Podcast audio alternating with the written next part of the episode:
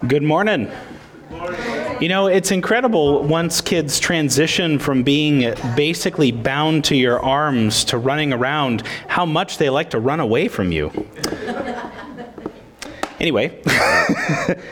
Uh, today we're going to be going through Acts, a couple verses in Acts chapter 6. And just to set the stage, imagine, imagine a person trying to single handedly run an entire organization. Now, a small organization, yes, that, that'll probably work, right? Um, this person's trying to be the CEO and the receptionist, the scheduler, the decision maker. And they work tirelessly, stretching their time and energy thin. But as the company grows, what, what would happen to this person? Likely, the organization would stagnate, it would fail to grow, and eventually fall short of its potential. Uh, probably the person, the, the, the leader would hit massive burnout and massive financial failure in, in our economy. Um, the reality is that no one person can truly be a one man a one man band uh, if the goal is growth. As an organization expands, needs inevitably arise that a single person cannot meet alone. The wisdom to recognize these needs and the readiness to get help when necessary are crucial for success. Today we're going to be looking at Acts 6 1 through 7. And this passage will take us to the Jerusalem church approximately one to five years after the events of Pentecost. Luke, being the wonderful author he is, uh, transitions us with the first couple words, now in these days, which basically in Luke, uh, in Luke's mentality, that means sometime between then and then and then this other thing. Very precise. Great doctor, right? No sense of time. They're always late for appointments. Anyway, um, so, the, so approximately one to five years after the events of Pentecost. So the first couple chapters, we've seen the church's battles with its adversaries and its remarkable and providential victories uh, when it first formed. And now we get to see how it addresses internal administrative challenges. A church, by the way, is not an organization per se, um, but let's see how it remains organized, uh, organized when conflict arises. Um, we're going to see actually a need for division of labor, which I think is, is an incredible concept, even, even in a small church like ours. So let's go ahead and read. So open up in your Bibles or your tablets or your mental memory uh, of Acts chapter 1. Now, in these days, when the disciples were increasing in number, a complaint by the Hellenists arose against the Hebrews because their widows were being neglected in the daily distribution. And the twelve summoned the full number of the disciples and said, It is not right that we should give up preaching the word of God to serve tables. Therefore, brothers, pick out from among you seven men of good repute, full of the Spirit and of wisdom, whom we will appoint to this duty. But we will devote ourselves to prayer and to the ministry of the word. And what they, they said pleased the whole gathering, and they chose Stephen, a man full of faith and of the Holy Spirit, and Philip, and Prochorus, and Nicanor, and, T- and Timon, and Parmenas, and Nicolaus, a proselyte of Antioch.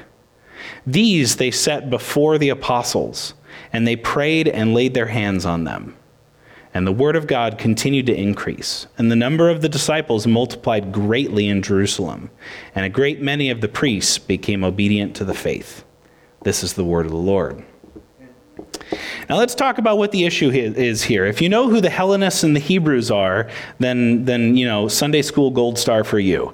Uh, the, the Hellenists are the Greek Jews, the ones that grew up in, the, in, in, in what we would call the dispersion, the Greek territories, everything that's not Israel. The, the Jews recognized basically Jew and Gentile. And these people that grew up in these Gentile regions, yet were Jewish, were second class citizens. They weren't as important. Uh, they, they, they came from these surrounding areas and, and, and they've settled back in Israel.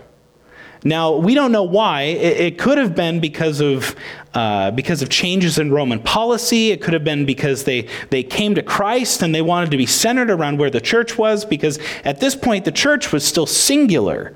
It wasn't, it wasn't a multiple. It was, you couldn't find the church in every single location. So these Hellenist widows specifically were coming to the daily distribution and they were being neglected. The distribution could have been either a distribution of food or money. Uh, we know that the church did both. There was, uh, there, there was, if we understand church history correctly, there was a daily distribution of food and a weekly distribution of money. So this was probably of food, but it still could have been of money because I mean, the church wasn't composed of farmers, Why, so it would make sense that some of the money would get distributed. And if we go back a couple chapters, we would see that even at the onset of the church, they would sell possessions and they would share the funds through some organized effort to make sure that all these people's needs were met. And in Jewish culture, there wasn't just the Hellenist problem, there was the widow problem. You had the, uh, in, in Jewish culture, basically the most neglected people groups were the widows and the orphans. And so you had this, this massive structure set up in the Old Testament for caring for widows and orphans. And then if you read the entire Old Testament, you see God charge the, the nation of Israel with sin. You've neglected the widows and the orphans. It's like when you have a kid that keeps doing the same naughty thing over and over again. Not that I would know anything about that. and no matter how many times you tell them no, they keep going back. And then that proverb pops into your head as the dog returns to his vomit, so a fool to his folly. Israel was the fool. They kept neglecting the widows and the orphans. The church, however, they were good, man. They were taking care of the widows and the orphans. Well, except the Hellenist ones, of course, but they're okay. No, they're not. In Jewish culture, a, a man made all the money, and, and the, the woman stayed at home and cared for the family.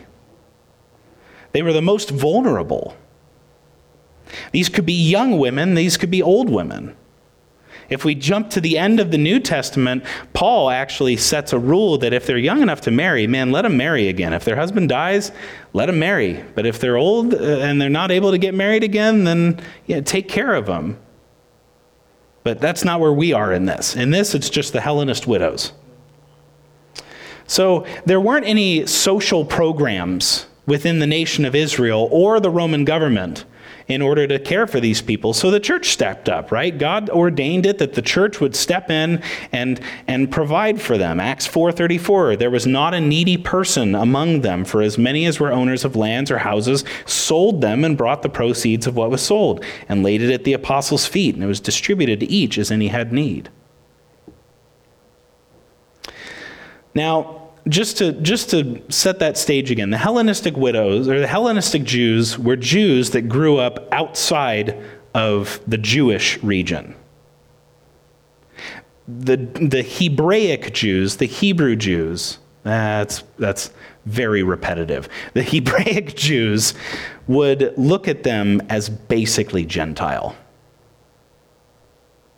So you have a majority of Hebraic Jews that are taking this daily distribution of something, and then the Hellenistic Jews are being left.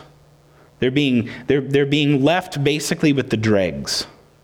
I used to help run a food ministry that, that we, we worked really hard to make sure that we did a count at the beginning so that we would know how much food we could give out, specifically meat. We would get all this like expiring meat and we kept it in a big old freezer and we would give it out to people. So if we had 112 people, 112 families represented, then we would make sure that we had enough meat to supply food for maybe a couple days at least for these people. But then you'd have the people coming in at the end that were not part of that initial count, and we'd be scrambling back and forth to the freezer to see if we got anything left.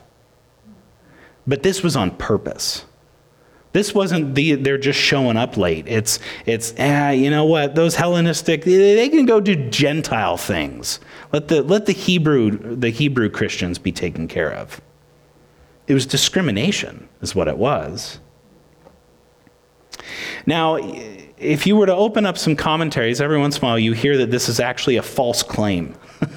um, that the, the Hellenistic Jews were a minority, and as poor people always do, they wanted more and more and more, and so they were saying that the, the Hebraic Jews were taken care of when they really, uh, uh, but they weren't when they really were, and uh, really, honestly, that's just jumping into the weeds. There's, there's nothing in the text that indicates this. This seems to be an actual injustice.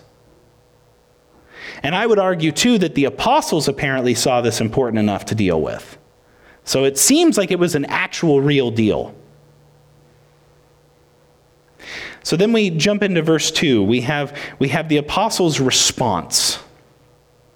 Uh, the 12 apostles gather either the entire congregation of the church, which, man, I can't even get a business meeting together for 25 people. Can you imagine 6,000 people gathering somewhere for a single meeting?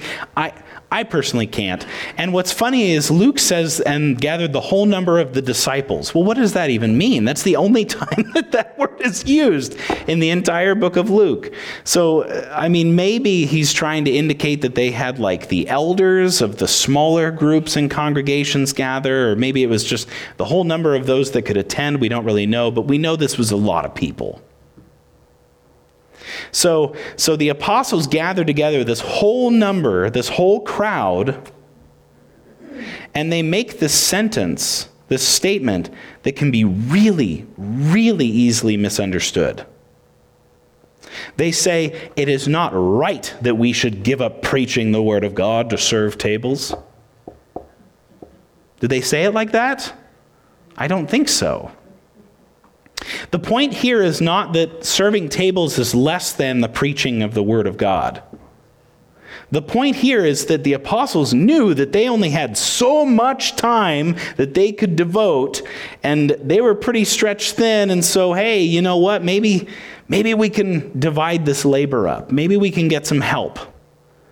So they gather the whole of the congregation, and the congregation then brings forth these names that they then probably vote on because hey you know what? We're, we're, we're, we're united states citizens and we love voting. And so they probably did too. No i don't, I don't know. I don't know how they brought them these names came up and everybody agreed which i mean thinking of church meetings sounds miraculous. I mean even on carpet color. Anyway but they but they all agree but the apostles knew their role. They, they knew what they were supposed to do. They were supposed to preach the word of God. They were supposed to go to these people. And frankly, they can't do everything. They can't be both the church janitor and also the pastor at the exact same time. Knowing our roles as leaders in a church is a safeguard for burnout.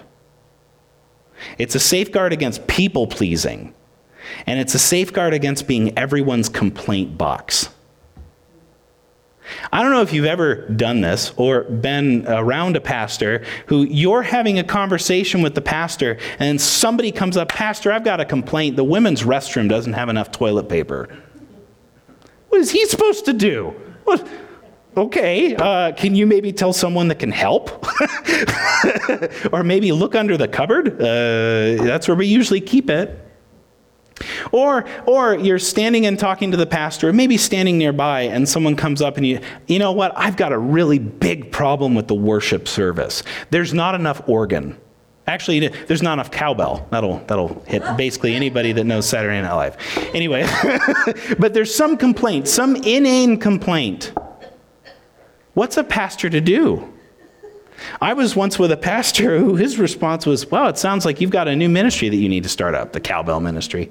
Anyway, but, but, but he, you know, people would say, Man, you know, we just don't have enough uh, workers in Sunday school. And he'd say, Oh, so can I count your name as a volunteer then?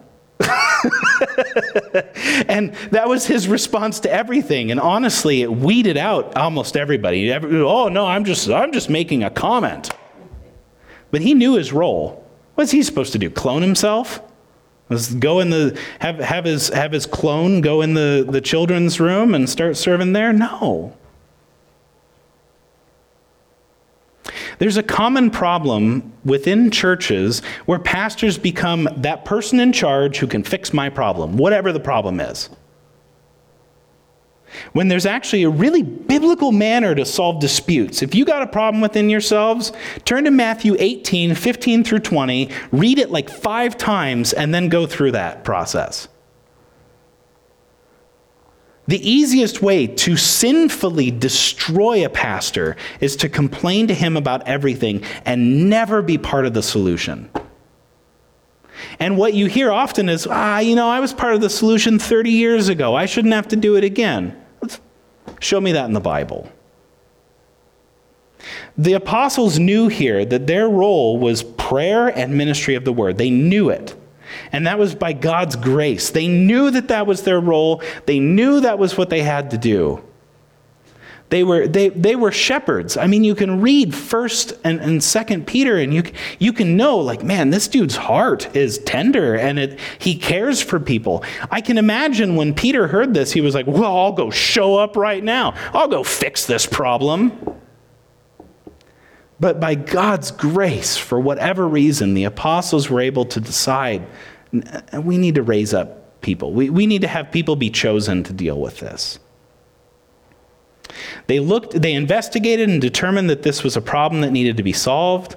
They led this congregation to gather for a particular purpose, and they acted on a plan together to get men who were able to solve this issue. Listen, I know pastors who have been late to start service because they are actually changing the toilet paper rolls in the restrooms. I've known pastors who are late to service because they had to go to the bathroom because they were too busy being everyone's complaint box before service. Pastors and other elders should not be expected to cater to all the physical needs in a congregation un- un- unless you expect that the church will become a social welfare clinic. That's, that's the one surefire way to transform a church into that. Church members need to be ready to serve when God calls on them.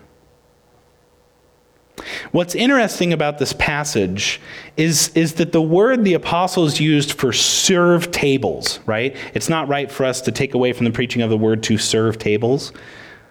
It's a version of the word dia, uh, diakoneo, okay, uh, which is Greek that transformed into the English word deacon. It means to serve, it means a physical service. Uh, m- many, many commentators call this the, the arise of the diaconate, uh, which means the, the group of deacons. Um, but but it's actually probably probably the story where where all the other like biblical writers look back to and go, yeah, you know that actually probably is a good term. We should just call them deacons. We should call them servants. So don't think of this as the rise of the diaconate. It's probably just just the the, the pot that that that was planted in. And the Greek word for deacon always means servant. It always means physical servant. It's always used in reference to the church's physical needs. And I know that, that certain Baptist circles, ours, have changed the use of this word to mean leader in general. Um, but a deacon really is someone who ensures that things run smoothly when physical needs arise. So let's now look at the apostles' qualifications for these men, right? They gather together, they say, All right, we need some servants, we need some people who are able to serve these tables. We, we can't do it. Um, so in verses 5 to 6, you see some qualifications, right? You got, you got characteristics of these guys. They need to have a good reputation and they need to be full of the Spirit and wisdom.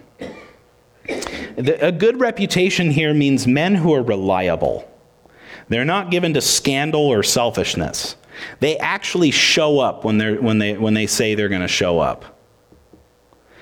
People who would be a good fit for this role, right? They, they would be able to go into this and they'd be able to lead and correct the problem well.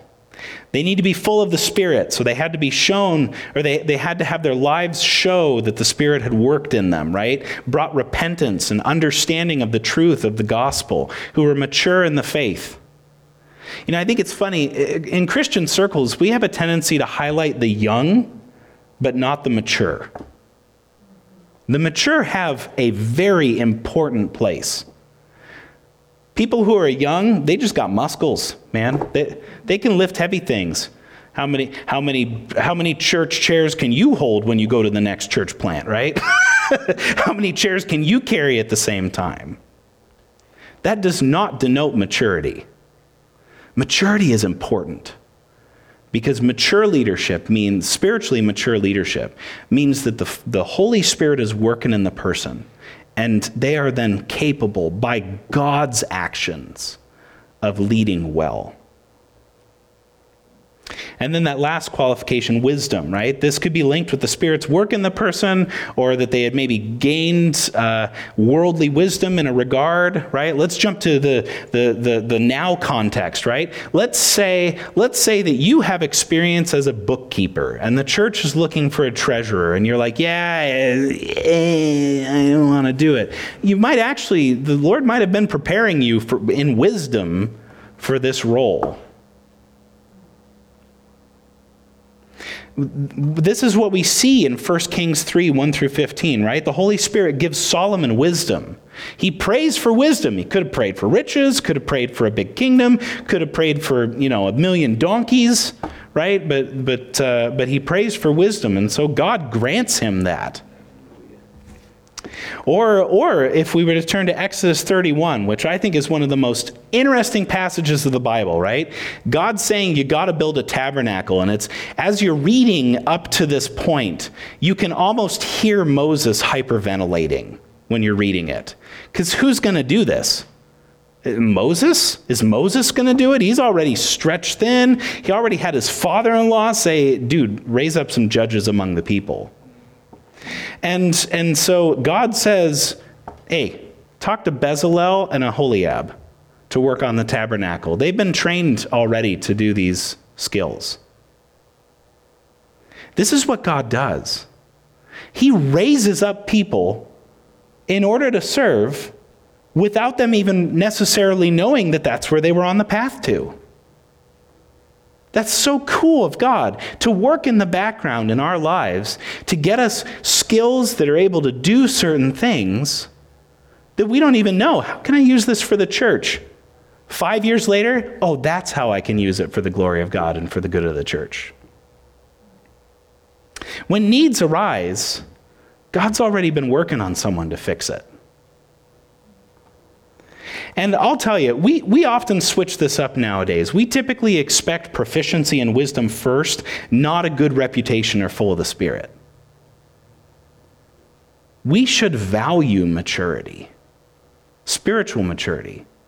God's work in a person's life much more and above their craftsmanship for whatever it is. Now, don't get me wrong, I'm not saying like, well, you know, we really know that Miguel is super good at, uh, at being a spiritual leader. And so, therefore, uh, Miguel, since you're a good spiritual leader, I want you to go ahead and re drywall all this.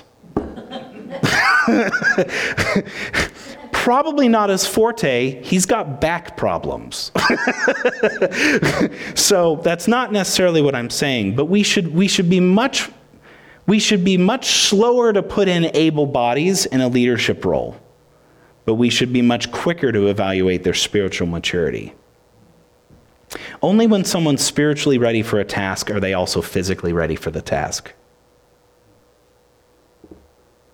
And I also want you to notice the importance of the other disciples getting, getting recommendations. It's not just the apostles going, all right, so I know Stephen's good and, uh, and Nicolaus and, and, and, and that dude, Praka something, I can't remember your name. Like, that's not what's happening here, right?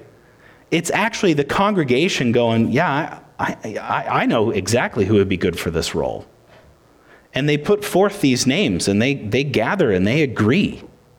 Again, the church agreeing on anything is a miracle. That's, that's the work of God. Visible representation of the Holy Spirit at work.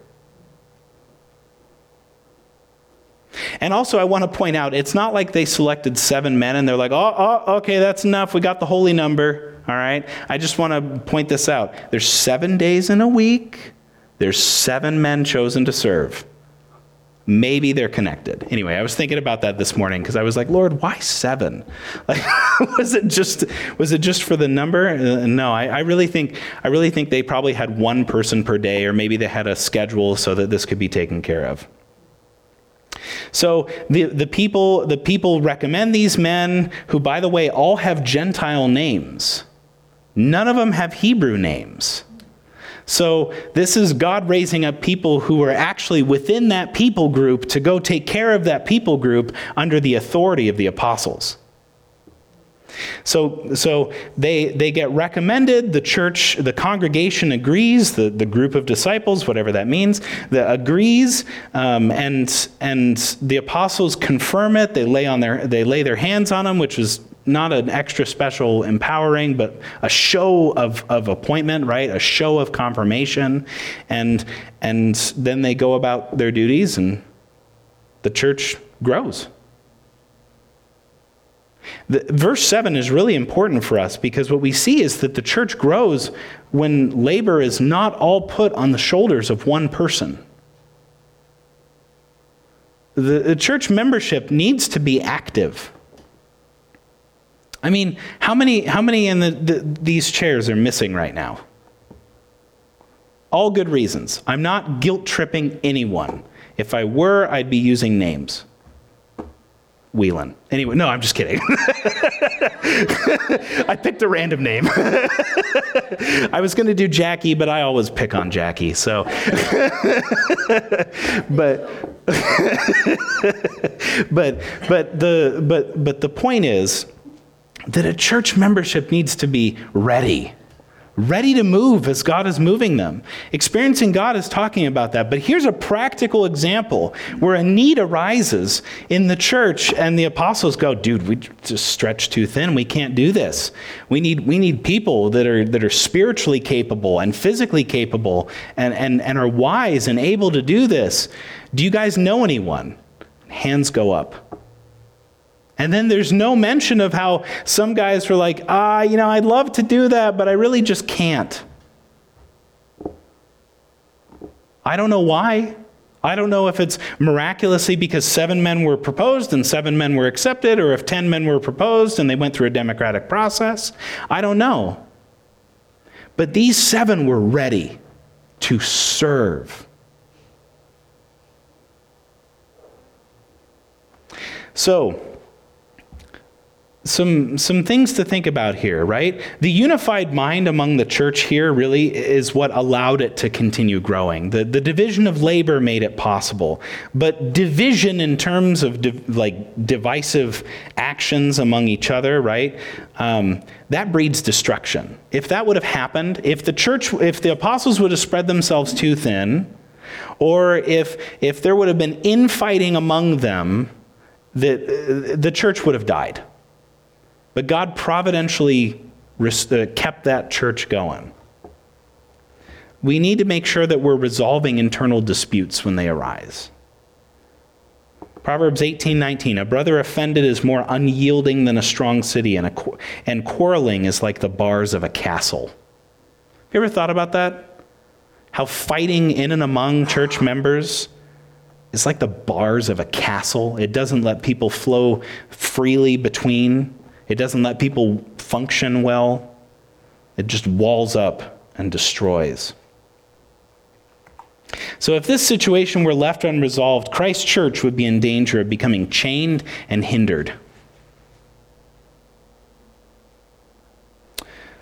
But instead, we get an, an, a, an example of Psalm 133:1, where the psalmist writes, Behold, how good and pleasant it is when brothers dwell in unity. Amen?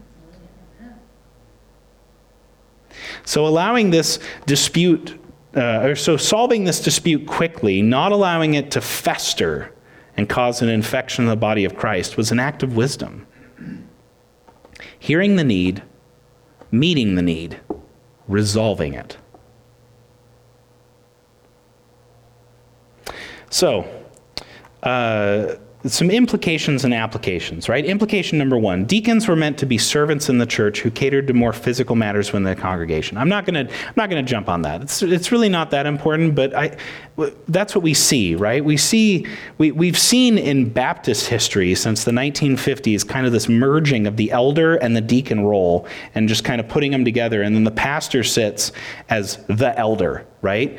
But then the pastor inevitably almost becomes like a CEO, or he looks on this verse and, and goes, well, you know what, it's not right that I should. Uh, stop preaching and, uh, in order to serve tables, which, by the way, is an awful, awful interpretation of this.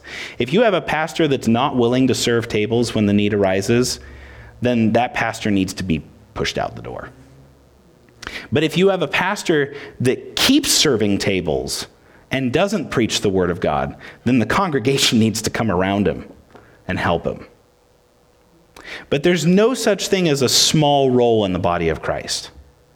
Whether it's a form of service like administration, like being a secretary or treasurer, or a form of service like gardening or maintenance, or serving by ensuring that people are treated with hospitality when they enter a building or even, even the, the, the service of calling each other to see how each person is doing. Those are all necessary for a church to flourish, and none of them is a small role. While this is not a sermon on the theology, of the diaconate, I just like saying diaconate, uh, we need to recognize that roles like this are integral to avoid burning out a pastor and for allowing a church to flourish by the grace of God. Implication number two both physical and spiritual needs arise in a congregation, and the Lord will provide people to meet those needs. I would encourage all of you to avoid resisting the Lord as He moves you to a particular role in the congregation. And I would generally like to warn all people to avoid resisting the Lord, period. Uh, but, but very specifically, if, if there's a need that arises that you're like, I would fit that, don't go, but. God is always training us behind the scenes, constantly, individually, purposefully. And if I can take a stab at the typical Southern Baptist Church member roster here with this statement, uh, there are very few reasons that someone should be called an inactive church member. And all of them involve providential hindrance. Someone not being capable of getting to church. That's a good reason. Someone going to college in another city uh, that's far away. That's a good reason to be on the inactive member rolls. But what I'm talking about here is that inactive member who's been an inactive member for 12 years, and, uh, and really they're going to another church because they like its style, but not, not that style that we are. So I just want to I want to take that stab. There was a there was the big thing in Baptist church history within the last 10 years where churches started purging member rosters and it, it like basically it was like if the person's dead they shouldn't be on the list. Okay? So if you're sending in your annual church profile and it says you have uh, 800 members and 750 of them are dead, Clear those out. and then also the other qualification was they, they need to be regular attenders. They need to be coming. Not every single week, but they need to be people that people recognize. We've all been to churches where someone walks in and only one person in the congregation recognizes their face.